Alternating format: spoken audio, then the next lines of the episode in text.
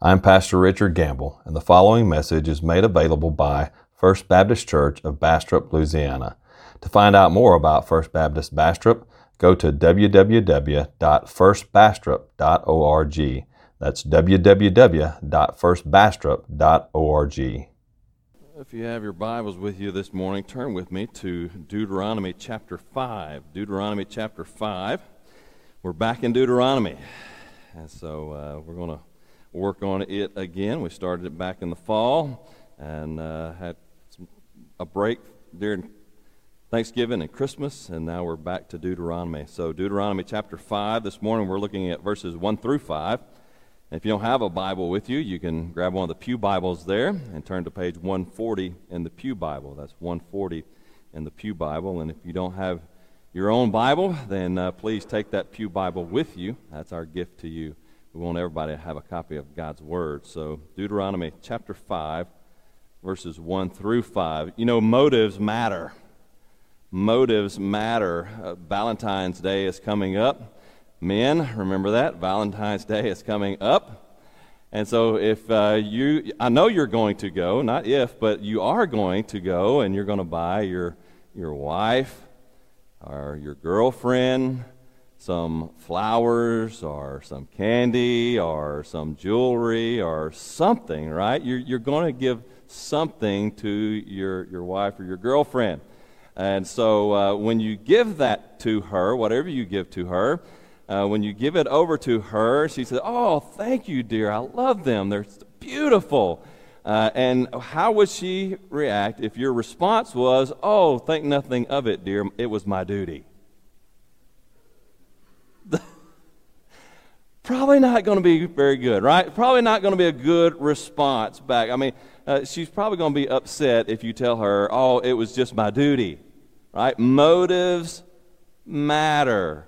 Motives matter. And it, motives matter, in fact, when it comes to living in obedience to God's word. Motives matter. What's the motive behind our obedience? And Scripture tells us that over and over again. We need to have the right motives. And so today we're starting back in Deuteronomy, and we're coming to a, a new section just to kind of remind you uh, of Deuteronomy and what we've learned already, but uh, some of you weren't here when we started it. Uh, so let me just remind you of a few things. Deuteronomy, the structure of Deuteronomy, Deuteronomy is a series of addresses, a series of addresses. So there's, in Deuteronomy, there's three sermons, one prophetic song, and one prophetic blessing. And all of these addresses, these public addresses of Moses, are weaved together in a historical narrative. And so you get that, uh, you see that as you go through the book. And you have one of these historical narratives in chapter 4, verses 41 to the end of the chapter there, verse 49. You have one of these historical narratives. So uh, Deuteronomy, he, he, we finished up the first sermon, Moses' first sermon in chapters 1 through 4. And then at the end of 4, there's a historical narrative. And that historical narrative kind of gives you, reminds you of where the people of Israel are. They're there on the plains of Moab. So you, you, you recall that this is after the Exodus. The people of Israel came out and they came to Mount Sinai or Mount Horeb. Uh, and they there, God made a covenant with them. He entered into a covenant with them and he gave them his law. And then they moved on and they, they got to the promised land, and God said, Go in and take possession of it. And they sent some folks in, and the people there seemed strong and mighty, so they came out and says, Oh, we can't do that. We don't trust you, God. We don't trust you to give it to us because those people are bigger than we are. And so God said, Fine then, I'm not going to give it to you. You go wander in the wilderness for 40 years and I'm going to bring your children back here in 40 years, and I'm going to give them the land. And so now 40 years have passed by, and so we get kind of the 40 years of the wilderness wandering in the, the book of Numbers. But then we come to the plains of Moab, and now they've already uh, they've already conquered some some lands there east of the Jordan River and the plains of Moab, and we've learned about those. And so uh, that little little narrative there in, in 4, 41 through 49 kind of reiterates that. It brings that up again, and it tells us that Moses he established some cities of refuge there in those that eastern country, right? And east of the Jordan, he established these cities of refuge. We're not going to cover that because we're going to cover it more in depth when we get into the Deuteronomic law. And so, no need to cover that right now. We've already established where we are. It's in the plains of Moab.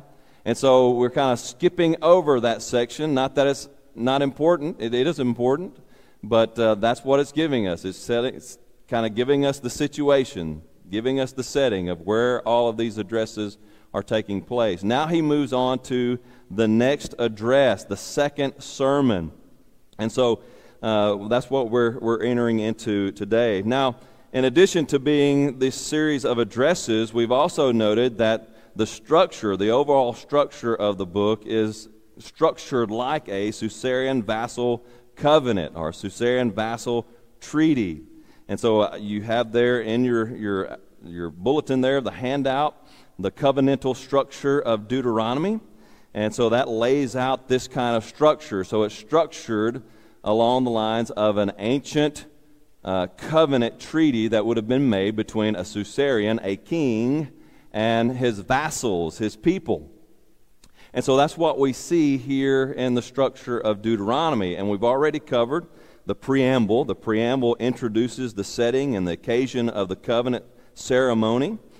Second is the historical prologue, and that was uh, chapters 1, 6 through 4, 40 and that reviews the, the past history between God, the king, and Israel and his vassals, uh, signifying why the sovereign God has the right to rule over his vassals. And now we come to the general stipulations, the general stipulations, and, and that takes up all of chapter 5. And this sets out the general principles that govern the relationship between God, the king, and Israel, his vassals. And so these are just general stipulations. We'll get into specific uh, stipulations after chapter 5, but we're, we're in the general stipulations now. And uh, we, we know those general stipulations as the Ten Commandments. Now, the Ten Commandments, they're actually referred to as the Ten Words. Uh, a better name would be the Decalogue, but, but we know them as the Ten Commandments. And so we're going to get into those in the, the days ahead.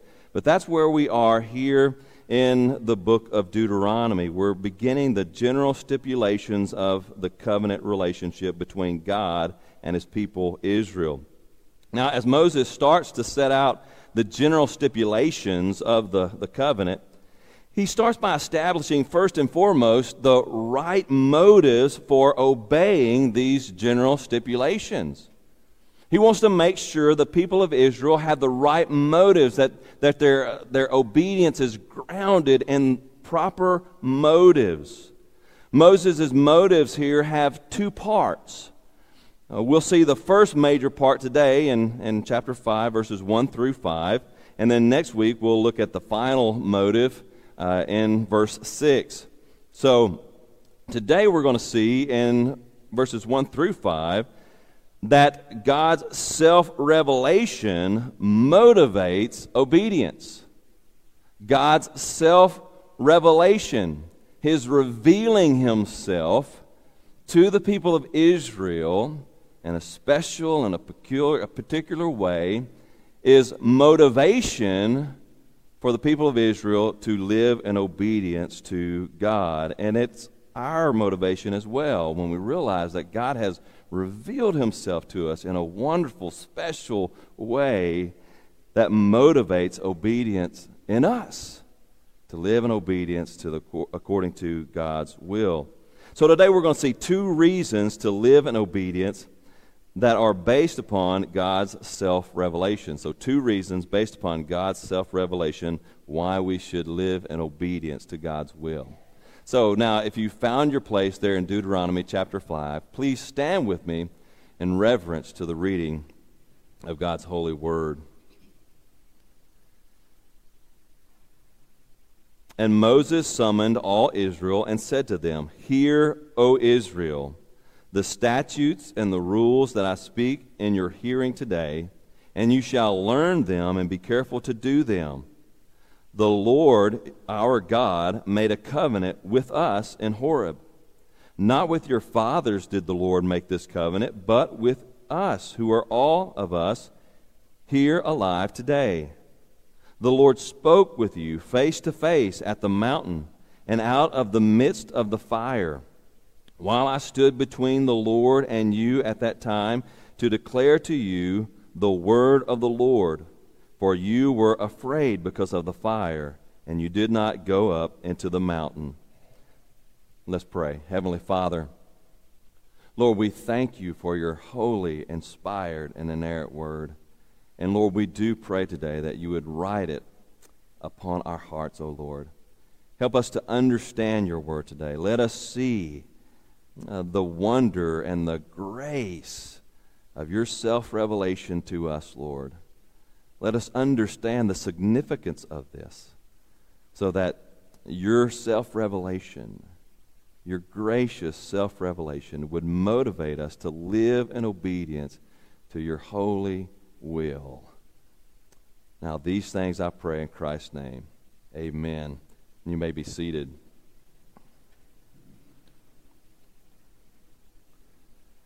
So, as we look at our text today, first we should be motivated to live in obedience to God because God reveals himself relationally. We should live in obedience because God has revealed himself relationally. That is, in a covenant relationship. In a covenant relationship. Look at the first couple of verses there again. Hear, O Israel, the statutes and the rules that I speak in your hearing, and you shall learn them and be careful to do them. All right, that's his, his that's what Moses wants the people of Israel to do. He wants them, here's these general stipulations. Here's God's word to you. I want you to learn them. And not only learn them, but learn to do them. Right? I want you to pay attention to this and, and learn this. And then as he goes on, he says, here's why. Here's why it's important. Not just to not just to do it, but, but here's the reason why you should learn these things and learn to do them. And as he goes there, the first thing that we know here, he says, The Lord our God made a covenant with us in Horeb. The Lord our God made a covenant with us in Horeb. Now remember, again, Horeb is Mount Sinai. We are more familiar with the name Sinai, but Sinai and Horeb are the same place. That was where they came to right after they, they were brought out of Egypt. They went to Sinai, and there on Mount Sinai, God gave, made this covenant with them, and He gave them His law, these general and specific uh, stipulations. He handed them down to them. And so the thing that we need to understand here that this covenant relationship, a covenant relationship is a relational thing, right? It's a loving relationship. It is a loving relationship. God is coming to Israel in a loving way. He, he's set his love upon them in a special way, and he wants to covenant together with them. He wants to commit himself to them. He says, I will be your God, right? I will be your husband, and you will be my people. You will be my bride.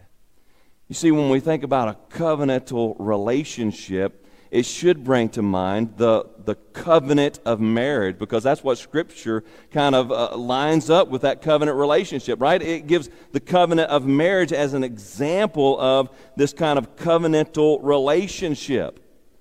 Now, in our society today, uh, marriage is more of a contractual th- type thing, right? It's a contract.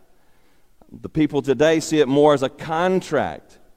And marriage is treated quite lightly, right? It's not treated as a heavy thing.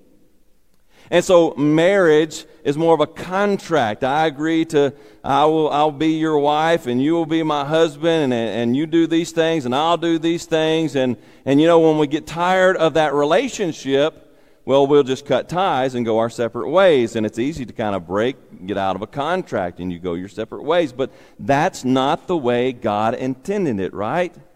Back in Genesis chapter 2, when God creates husband and wife, He puts them together. A husband shall leave his father and mother and be united with his wife, cleave to his wife, and the two shall become one flesh. One flesh. A marriage covenant is a covenantal bond where two people, a husband and wife, one man and one woman, come together and they say, I love you, you love me, and we're going to commit to one another for a lifetime. Think about the covenant of marriage. And a covenant of marriage, husband and wife commit to love one another, to comfort one another, to keep one another in sickness and in health, in good times and in bad times, and to be faithful to one another for a lifetime. This is not a casual oath. It's not something to be taken lightly, but it is an oath taken out of love for one another. And so it is with God when he enters into a covenantal relationship with Israel. This is a serious matter. God has set his love upon Israel. He has chosen to love Israel out of all the peoples in the world. He set his love on Israel. He says, You are my people. He saved them, he brought them out of slavery, and he made them his own. You are my bride. I will be your husband. I will love you and keep you and protect you and, and be a husband to you if you will only commit to be a bride to me. It is a loving relationship based upon God's unconditional love for his people. And let me just say that if eh, eh, today, even today, as we come into a relationship with God through Jesus Christ, this is a covenantal relationship. Scripture talks about the new covenant in Christ Jesus. Jesus says when he took the, the bread and the wine at the, the Lord's Supper, he, he took the, the wine and he, he gave it to his disciples and said, This is the blood of the covenant. This is my blood of the covenant. It's a new covenant that Christ made with God's people. And when we come to faith in Jesus Christ, we enter into a covenantal relationship with God where He is our God, our husband. Jesus is our husband, and the church is His bride. We are entering into a loving relationship. God loves you. If you're a Christian, if you're a follower of Jesus Christ, God has set his love upon you. And he has committed himself to love you and keep you and keep you for all of eternity as his chosen bride. It is a loving relationship. But not only is it a loving relationship, but we also need to know here oh, wait a minute, let me, let me say this because you need to know this. Love is the greatest motive. Right? We need to understand it's a loving relationship because love is the greatest motive. Let me say it again love is the greatest motive. In case you weren't hearing, love is the greatest motive. Right? Love is the greatest motive. God loved us, He loved us first. And because He loved us, now we can love Him and set our love upon Him. Love should be our number one motive for living in obedience to God, to following His will. So, husbands, when you send your wife flowers and they say, Thank you, dear, they're beautiful, what do you say? I bought them because I love you, baby. I love you. Love is the greatest motive. But not only is it a loving relationship, but we also need to notice that it is a personal relationship. It is a personal relationship. We see this in the text with the Israelites. There in verse 3 Not with our fathers did the Lord make this covenant, but with us, who are all of us here alive today. He didn't make this covenant just with your fathers. Like, this was 40 years ago. This, that happened at Horeb, it was 40 years prior. So, all of those who were adults 40 years ago, when, when God first made this covenant with the people of Israel, all of them wandered around the, in the wilderness and all of them died. The ones that Moses is speaking to in this text, in Deuteronomy, they were at the very least children. Some of them weren't even born when Horeb happened. But to those who are elders now, who, who were there, they were there as children. They saw this, they witnessed this. But Moses says it wasn't, it wasn't with just your parents that God made this covenant. God's not the God of, of your parents and your grandparents. God wants to be your God. God wants to make this covenant with you. He's come into covenant with you. He has set his love on you, dear friend. Let me tell you, this is a personal relationship. Now, many of you grew up in church. You saw your grandma and grandpa, your, your parents go to church. That's the way I did it. I'm, I mean, I grew up. I watched my both of my grandparents went to the same church with us, and we went to a small church, and so I got to, to watch my grandparents worship. And then I watched my, my parents. They, they made sure I was there every Sunday, Sunday after Sunday. So, yes, the Lord my God, Jesus is the God of my grandparents and parents, but not only that, He's my God. He wants to be in a relationship with me. He wants to know me. He wants to reveal Himself to me in a special, personal way. It's a personal relationship. Keith Manuel is the, the team leader for evangelism and, and church growth team down at Louisiana Baptist Convention. And I remember this uh, a few years ago. I got a little card in the mail, and, and it was addressed from Keith Manuel. It's like, who's Keith Manuel? I don't know this guy. But I opened it up and I read it. It was a little card, and, and it said, Brother, Brother Richard, Pastor Gamble, something like that. It said, I just wanted you to know that the evangelism and church growth team. They prayed for you on you and your church on such and such a date, and it was signed Keith Manuel, and had all of the people on his team signed off on that. I thought, oh well, that's cool. They have a, a list of all the churches in the states and the names of the pastors, and and they're just going down through here, and they're they're just praying for the churches of the state. Man, that's cool. That's awesome. That's great. I didn't think much else of it. I threw the card in the trash and went on with life. Uh, a few, about a year or so later, I don't know, some time had passed, but one day I got a phone call. I picked up the phone. Hey, Brother Richard, this is Keith Manuel from the, the uh, exec, uh, from the state convention here. Uh, I just wanted to, to call you and let you know that the evangelism and church growth team, we're here for you to uh, help you however we can. And so I talked to Keith for about 20 minutes that day just to get to know him. I shared my story, he shared his story, and so we talked a little bit there on the phone. I, now I know him a little bit more. Now not is he only is he a, a stranger on a card, right? A name on a card, but but now I, I know him. He's an acquaintance. He, I knew him a little bit better. But now over the course of this past year, uh, working with the convention and going to different meetings with the convention, I've got to meet Keith. And we've talked in person. We've shared our stories. He had a daughter who went to Louisiana Tech. And so we, we share that kind of uh, common interest there. And, and we, we talked about that. And he, he trains dogs on the side. And, and that was interesting. So we talked about that. See, now I've gotten to know Keith not only as an acquaintance, but now I would call him as a friend. Now there's a personal relationship there. He knows me, I know him. I have his number, he has my number. Like I would, would feel very comfortable calling him up and say, hey, I, have got this. Can I, can I talk to you about it, right? Because we have a personal relationship. Now, guess what?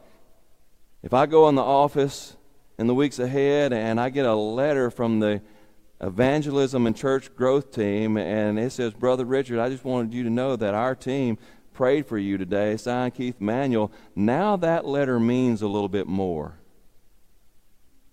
Because I know I'm not just a name on a roster down at the state convention. I know Keith knows me. And he prayed for me and my church. You see, that personal relationship means something. You're not just a name on a roster for God. You're not simply a name written down in a book. You are His child. And He wants a personal, loving relationship with you. He knows you. He knows all about you. He created you. He knew you before you ever breathed your first breath. He knew everything about you. Now He has revealed Himself so that you may know Him in a personal, loving relationship. Well, that changes. That changes our obedience, doesn't it? When we know that God loves us and wants to know us in a personal way. God reveals himself in a personal, loving relationship. And then out of that loving, personal relationship comes a greater desire to live in obedience to God's will. So we should live we should be motivated to live in obedience to God because God reveals himself relationally. Second, we should be motivated to live in obedience to God because God reveals himself directly. God reveals himself directly. And, this is the second little, little phrase here, is, is similar to that first there. The Lord spoke with you face to face at, at the mountain. The Lord spoke to you face to face. Now, we know that it wasn't, this is not literal, right? This is not a literal. God wasn't, He didn't appear there and speak to them face to face as we would speak to each other face to face, but this means directly. In fact, if you go back to chapter 4, verse 12 there, chapter 4, verse 12, you see there, then the Lord spoke to you out of the midst of the fire. You heard the sound of words but saw no form. There was only a voice. God is an invisible God. And so even the fire was just a, a, demonstration of the glory of God. It wasn't actual God, it was a, the glory of God radiating out of the mountain, off of the mountain. God is an invisible God, but, but he spoke directly to the people of Israel. They heard his voice. You see, the, he, he revealed himself directly through special revelation. Through a special revelation. A kind of revelation that he doesn't give to everyone. This is a special revelation. Look over at uh, chapter 4, verse 33. Chapter 4, verse 33 there. Did any people ever hear the voice of a God speaking out of the midst of the fire, as you have heard and still live? Or has any God ever attempted to go and take a, a nation for himself from the midst of another nation? By trials, by signs, by wonders, and by war, by a mighty hand and an outstretched arm, and by great deeds of terror all of which the Lord your God did for you in Egypt before your eyes. You see, this is a special revelation. God is revealing himself in a special way to Israel, in a way unlike he has ever revealed himself to anyone else in history up to this point. He is revealing himself in a special way. And you know what? He reveals himself to us in a special way as well. Primarily through his word we have it here. We have this revelation from God where He reveals Himself more fully to us. Now, let us understand the need for God's Word. Let us understand the need for this special revelation that God has given us. Go to uh, Romans chapter 1, if you will. Romans chapter 1.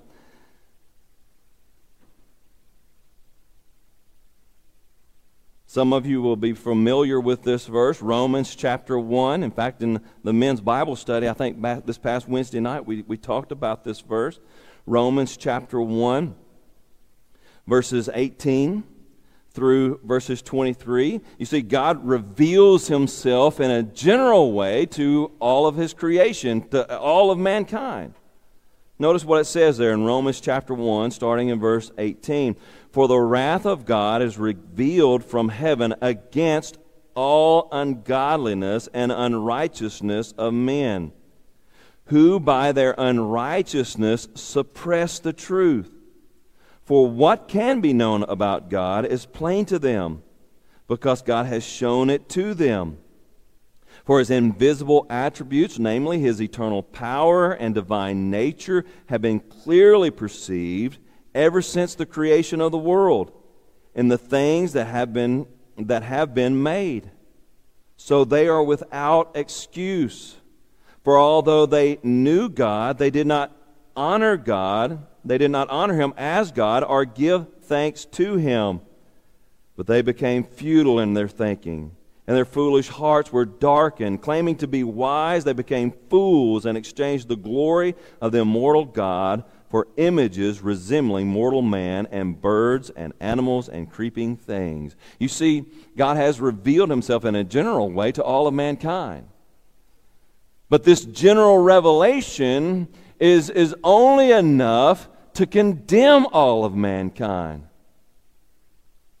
Because as, as human beings, as mankind looks at the world and they look at the magnificence of creation, you look at all the wonders of creation, you have to say, there's a God out there who's powerful and mighty and wonderful and worthy of worship and praise, worthy of my allegiance. Yet, what does the human heart do? The human heart says, instead of worshiping the God of creation, I'm going to worship this animal. I'm going to worship the material things of this world. I'm going to worship money. I'm going to worship sex. I'm going to worship all of these other things instead of that wonderful, magnificent God. So, the general revelation of God that He reveals in His creative power that we, we see in the world around us, it is enough to condemn us. It is enough to subject us to the wrath of God, but it's not enough to save us but in God's special revelation, in His Word, in the gospel. He reveals himself in a new way, not just as a powerful creator, but as a loving, gracious, merciful, saving God. Look up there just a little bit in Romans 1 16. Paul says, Therefore, I am not ashamed of the gospel I am not ashamed of the gospel, for because it is the power of God for salvation to everyone who believes, to the Jews first and also the Greek. For in it the righteousness of God is revealed from, fa- from faith for faith, as it is written, the righteous shall live by faith. God has revealed himself in a special way through Scripture, through the message of the gospel, for the purpose of salvation. So that he might call us to be his people, to redeem us, to save us from our slavery to sin, and to make us his people. Oh, we need God's special revelation. And He has given it to us. He says, Here I am, fully. Here's all you need to know about me. I am a powerful creator, I'm a righteous judge, and I am a merciful Savior who loved you in such a way that I sent my Son, my only Son, to die on the cross for your sins. And I raised him from the dead so that you might know salvation in him. God has revealed himself through his special revelation, but also through mediated revelation. Through mediated revelation. That is, uh, as our text says, notice what Moses goes on to say there. He says there in verse 5 while I stood between the Lord and you at that time to declare to you the word of the Lord, for you were afraid because of the fire, and you did not go up into the mountain. So, for the Israelites standing there on Mount Horeb, the, the glory of God came down on Mount Sinai, and the people trembled. When the voice of the Lord thundered out, they trembled. And they said to Moses back there in, in Exodus, they said, Oh, Moses, we have heard the glory of the Lord. We have heard his voice, and we are afraid. Let not the Lord speak to us, but you go and you speak to the Lord, and, and let the Lord give you his word, and we will obey. And the Lord said to Moses, The people are right. Or how can man stand in my glory and live? And so Moses mediated between the people of Israel and between God. He received the word from God and he gave it to his people. And that is how God has, he speaks directly to us, right? It is to us through mediation, through the prophets of old, through Moses, through Isaiah, through Jeremiah, through all the prophets that read that wrote the Old Testament. He speaks to us through the, the apostles who have given us the New Testament. But he has mediated it through them. But understand, this is a direct communication because not only did God speak through them, but he also speaks in us. Right? He speaks in us and he speaks through his word because God's word is powerful. Right? We couldn't stand before the glory of the Lord. If he came down today and stood in this church and we saw the glory of the Lord here today, we would not be able to stand in his presence because we're still stained by sin, right? We still have sin in our lives. Even though he's purified us and made us holy in Jesus, we still have that stain of sin on these sinful bodies. We would not be able to stand in his presence. So he has given us his word in the Bible. But this is a powerful word. And it's not just like any other book, but it speaks to us in the power of God. It speaks in us to move us and change us and transform us. He has spoken to us through His Word. Oh, let me tell you, dear friend, a lot of people say they know God. But let me tell you, if you don't read the Bible, do you truly know God? Because this is how God has revealed himself to us. This is God's special revelation. You can't know God if you don't get into the book. If you don't take time to read the Word of God, you don't know God. You got to be in the book. You got to read it. You got to listen to it. If you want to know God personally, relationally, intimately, get in the book. Read His Word. He has mediated Himself through the prophets and the apostles and given us this holy Word. Get in the Word. But He's also mediated Himself through Jesus Christ, through our Lord and Savior, Jesus Christ. Hebrews chapter 1, verses 1 through 4. Some of you will remember this long ago at many times and in many ways. God spoke to our fathers by the prophets. But in these last days, He has spoken to us by His Son, whom He has appointed the, the heir of all things, through whom also He created the world. He, Jesus, is the radiance of the glory of God and the exact imprint of his nature, and he upholds the universe by the word of his power. After making purification for sin, he sat down at the right hand of the majesty on high, having become as much su- superior to angels as the name he has inherited is more excellent than theirs. God has spoken to us directly. He has revealed himself directly to us through his Son, Jesus Christ. Dear friend, you cannot know God. You cannot know God unless you know Jesus. Unless you know Jesus. And John, I'll throw this one in there. Let me find it here. John chapter uh, John chapter 14. John chapter 14, verses 8 through 11. Philip said to, to Jesus, Lord, show us the Father and it is enough for us. Jesus said to him, He said to Philip, Have I been with you so long, and you still do not know me, Philip? Whoever has seen me has seen the Father.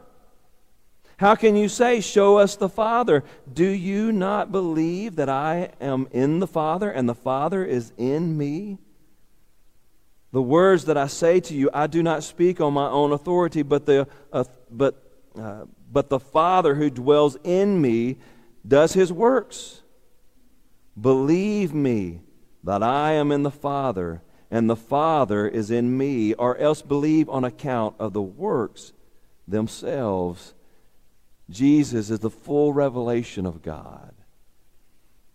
There on Mount Sinai, God came down in fire.